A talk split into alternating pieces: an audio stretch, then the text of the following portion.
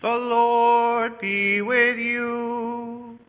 And with your spirit. A reading from the Holy Gospel according to John. Lord,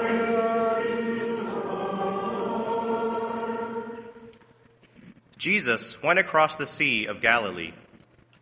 A large crowd followed him because they saw the signs he was performing on the sick. Jesus went up on the mountain, and there he sat down with his disciples. The Jewish feast of Passover was near.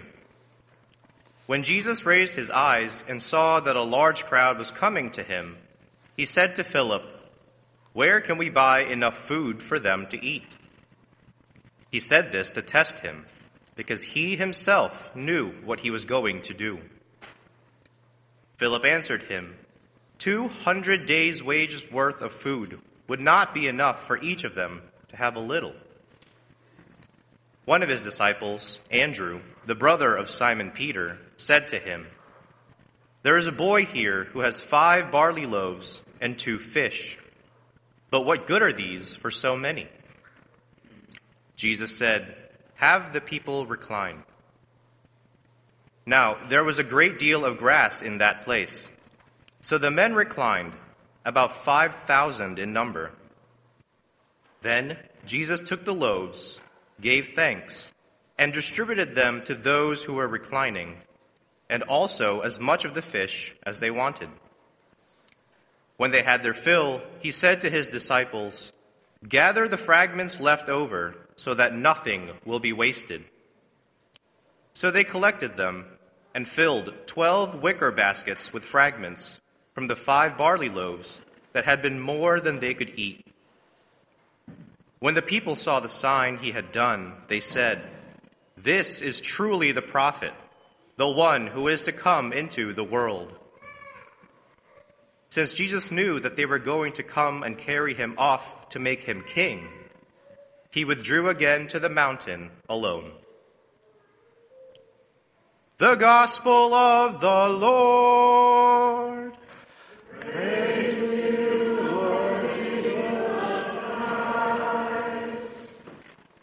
When I was about 16 years old, well over a half century ago, I was watching uh, a NBA basketball game.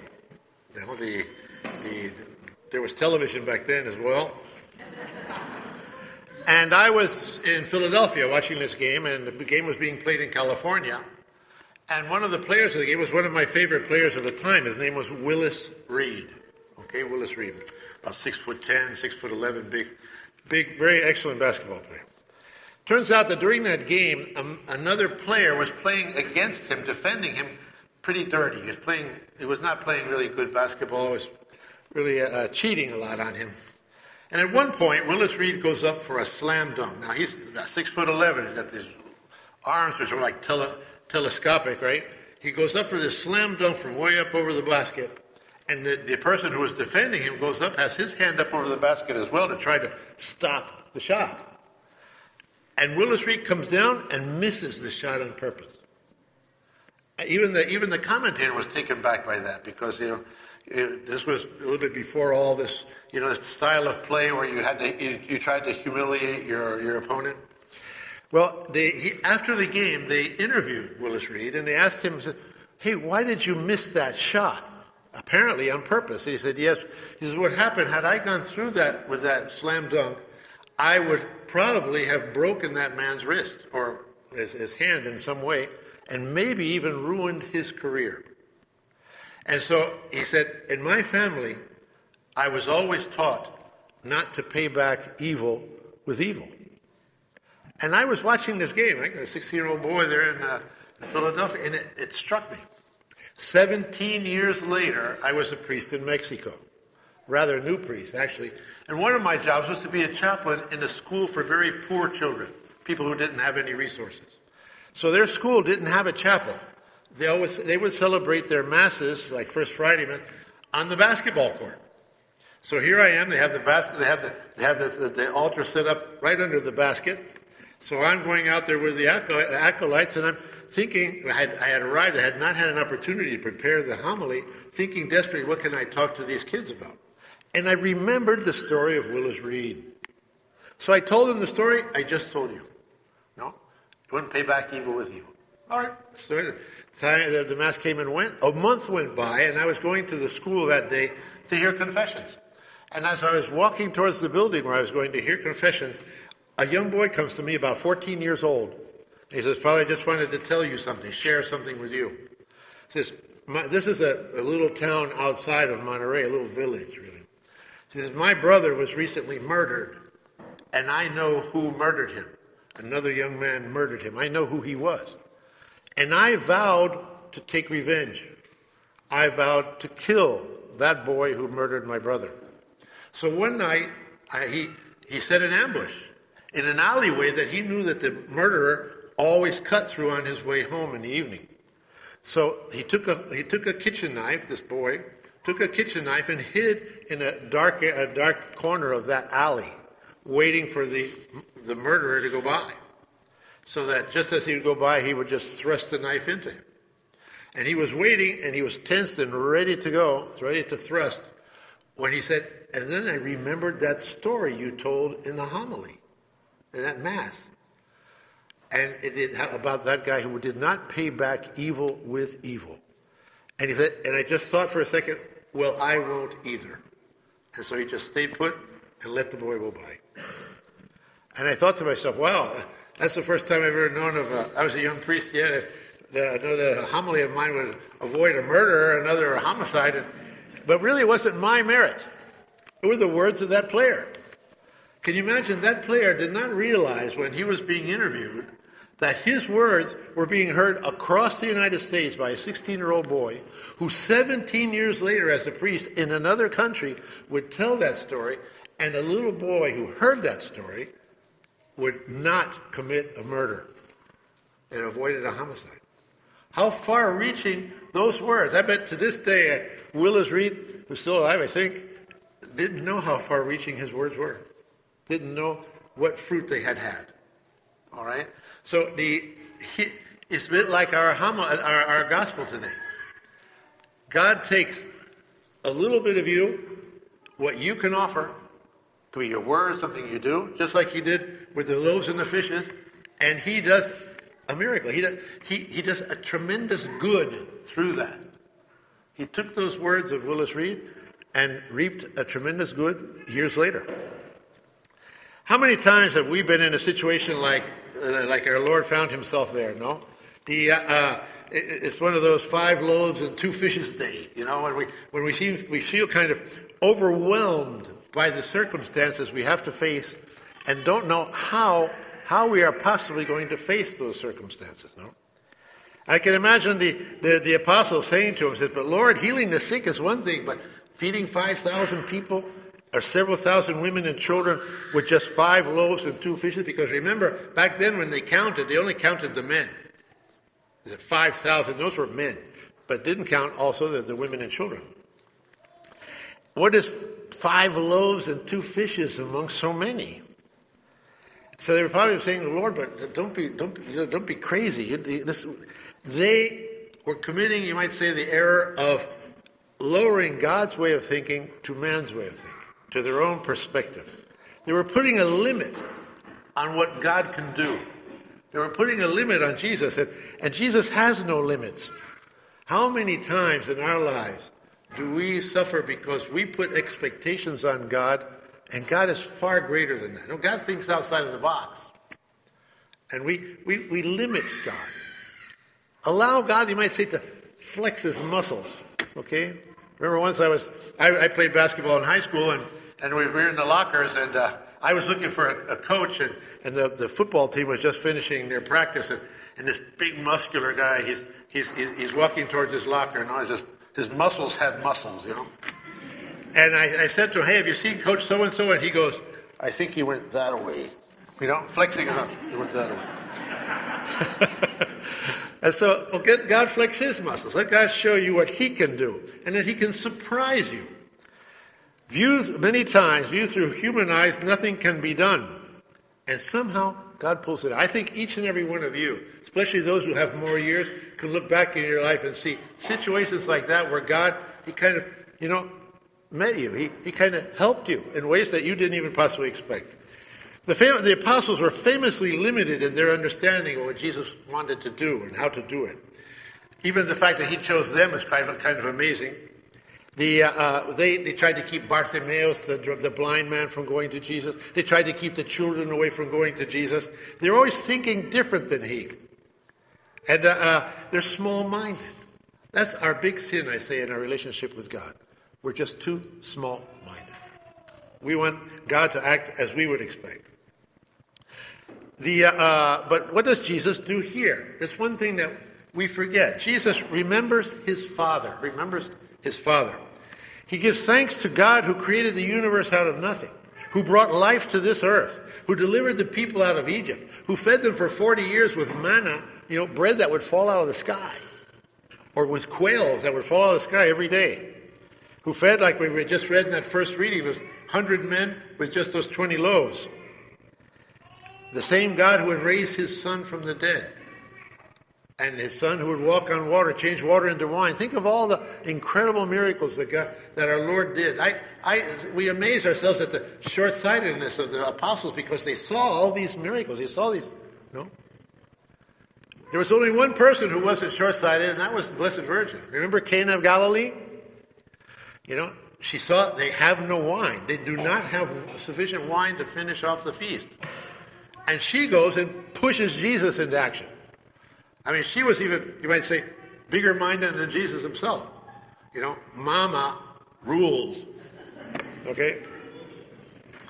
So the, uh, uh, the or Jesus with Lazarus, have the people, no, don't, don't, he's, he's been dead for three days. He's probably, it probably smells pretty bad. God provides. God provides in amazing and unexpected ways. Think of the Blessed Virgin the Blessed Virgin in the Annunciation.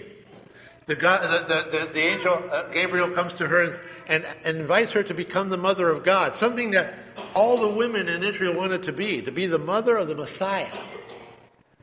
But Mary had already consecrated her virginity, her virginity to God. That question she asked the, the, the, the angel, she says, How is this going to be? Because I do not know man. But if that were something temporal, it was just because you know she hadn't got married yet, or you know she, she or didn't have a boyfriend yet, so to speak.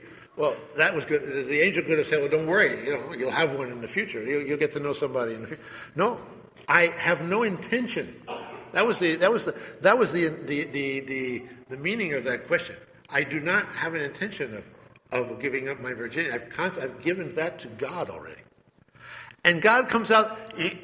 He, the, the, the, angel didn't kind of you know slink off. Okay, well, sorry about that. No, and, get, and take take her answer back to God, so to speak. God, he showed her that God thinks outside of the box. God says, "Look, don't worry about that." All right, I'm just paraphrasing. He didn't say these words. Don't worry about that. He says God is going to respect your virginity, and He's going to make you a mother too. Both. You're going to be a virgin, and you're going to be a mother because God can do that. God who created mankind, God who created nature, God is perfectly capable of reestablishing the rules, you know? So God can do that. And that's what we forget. God can do that. And in our gospel, the, the, the, the uh, Jesus was not the only one with that big vision. There was another person with a big vision in our gospel today. The little boy the boy who brought up the five loaves and the two fishes, he didn't think to himself, Ooh, why, why, even, why even bother? I mean, five loaves and two fishes, I, I'd eat them myself. Okay? But he brings them up, he, he offers them. This is a little boy who maybe he didn't think theologically, but he, he was open to the amazing. You know, what so happens with so, so many of the young people. We older people, we, we kind of close down as life goes by. But children are open to the amazing to the, to the, to the, to the surprising. And Jesus took that little offering and, and, uh, uh, and, and changed it, multiplied the bread. He who would, would eventually multiply himself sacramentally through all the centuries till today, right? When I, once I, the, if, if the Blessed Virgin, she was a little village girl, 15 years, 14 or 15 years old when the Annunciation. A little village girl. Even the people later on, when Jesus, when Jesus started to do his miracles, say, "Isn't this the son of Mary and, and Joseph? You know, the, the most ordinary people you could possibly imagine." The Blessed Virgin lent herself, and she who was just a little village girl, apparently totally anonymous to history. Jesus would bring her to be Queen of the universe, Queen of the universe, with a power he gave her a, a special power, what they call the, the omnipotens supplex, which means she's the omnipotent intercessor. What she asks from God, she gets. Because Mary is not just the queen, she's the queen mother. And the queen mother was always the most powerful person in the kingdom because she ruled even over her son, the king. So that kind of lending yourself. Think, uh, figure, how many times you might say, a person says, I'm going to become a priest. Oh, don't do something like that. Don't waste your life. I'm going to become a nun. No, you're pretty. You're beautiful. I, I, don't, don't waste your life like that. I don't want my, my child to become a priest. I want, I want him to give me grandchildren. How many times do we, do we apply something like that? When I, I, I went to give some courses in Africa in different, different years, and once I was in the, in the country of Ghana, and we went to the we went to the uh, we were on the coast seeing these fortresses they have on the coast. And we were at the top of the fortress even the local archbishop was giving us the tour. And i look inland and i see this christian i see uh, a what do you call a cemetery with with crosses with you know catholic christian crosses. And i said to the bishop i said what's that over there? He says it's, it's funny you ask. Look back when they started to evangelize this country there was still no medicines against uh, tropical diseases. So the young missionaries, young priests recently ordained who would be go out to, to, to, to, to mission, they'd arrive here and they would, pro- they would probably get sick with a tropical, tropical disease 10 or 11 months after arriving. So it would be like a wave of young priests that would get here, last 10, 11, maybe a year at best, before they succumb to a tropical disease. And then another wave of priests would come in. And another wave. Think of it was a whole, it was a, a huge cemetery of young priests who had died going to Africa to, to, to evangelize, knowing that when they got off the boat, that in less than a year they would probably be dead. And you say, well, why would they do something like that? Because they thought as God thought. They weren't short minded, they weren't short sighted. They knew that they gave their five loaves and two fishes, and God would do marvels and spread the faith to those people. So many people who dedicated their lives to spread the faith. Spread the faith. So the, I remember, if you don't mind me uh, telling another little story here, it's a true story. I mentioned last week I, have, had been in Mexico and will return in three weeks' time. So I thank you all for your hospitality the time I've been here. Okay, three weeks' time I head back to Mexico and I'll be reassigned there uh, in the north northern part of Mexico, so the, uh, up near the, the, the border. And um, when I was there previously, I was there during the narco wars. And uh, uh, at one point, this, this didn't happen to me personally, but to one of my companions. We would have like Holy Week missions. All Holy Week, yeah, the, the thousands of people in Mexico, part of their culture is to go on to be missionaries during Holy Week. And so a, a priest of my community was going off to missions in a, in a, in a village uh, you know, a few hours away. And it was going to be a family mission. So with him, there were seven other families. There were going to be more families when they finally arrived. But with him, it was like a caravan, he and his car, and seven families with the kids and everything on their way to missions. But they come up to a checkpoint. The narcos, many times, would disguise themselves as police and set up an apparently police checkpoint with the view towards seeing what they could rob from you, if they kidnap you, if they, if they, uh, you know, uh, somehow hurt you, okay? To see what you had and to, to appropriate that. So the priest, he's the first car, he drives up and he sees the checkpoint. And he's, he's got these families who are following him. And he goes, What do I do? No, he says, Well, Lord, enlighten me. And so he drives up to the he drives up to the checkpoint, and he makes believe that he believes that they're police. He, he recognized immediately they were not. They weren't properly dressed, etc. They were only, you know, disguised to an extent.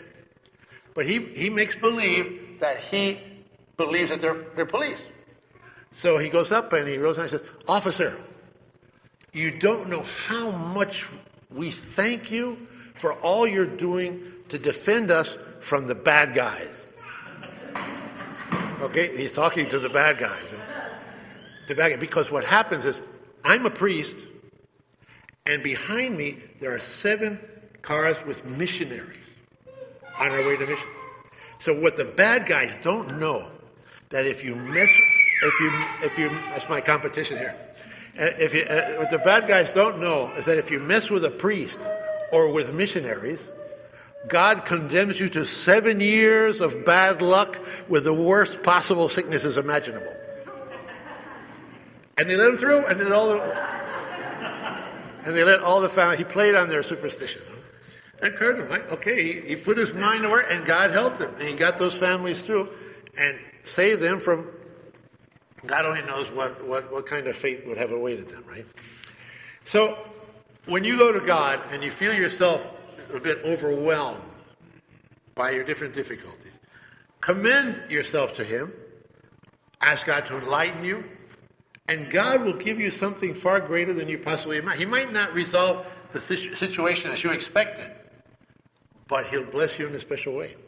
Just like when Peter, when he was already functioning as an apostle after the resurrection, and, he, he goes to the temple and there's that beggar, that beggar who's asking him for some money. And he says, Look at me, you know, and the beggar says, Oh, what's he going to give me, you know? He says, I don't have uh, gold or silver to give you, but what I have, I will give you. And he gave him what? He cured him. He cured him.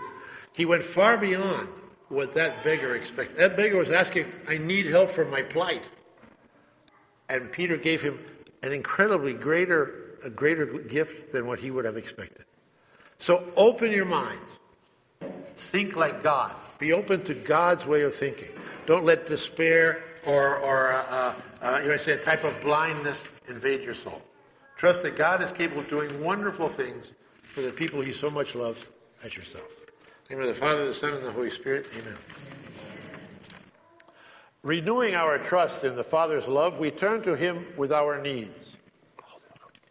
That the church may stand as a living witness to truth and freedom, to peace and justice for all, we pray to the Lord.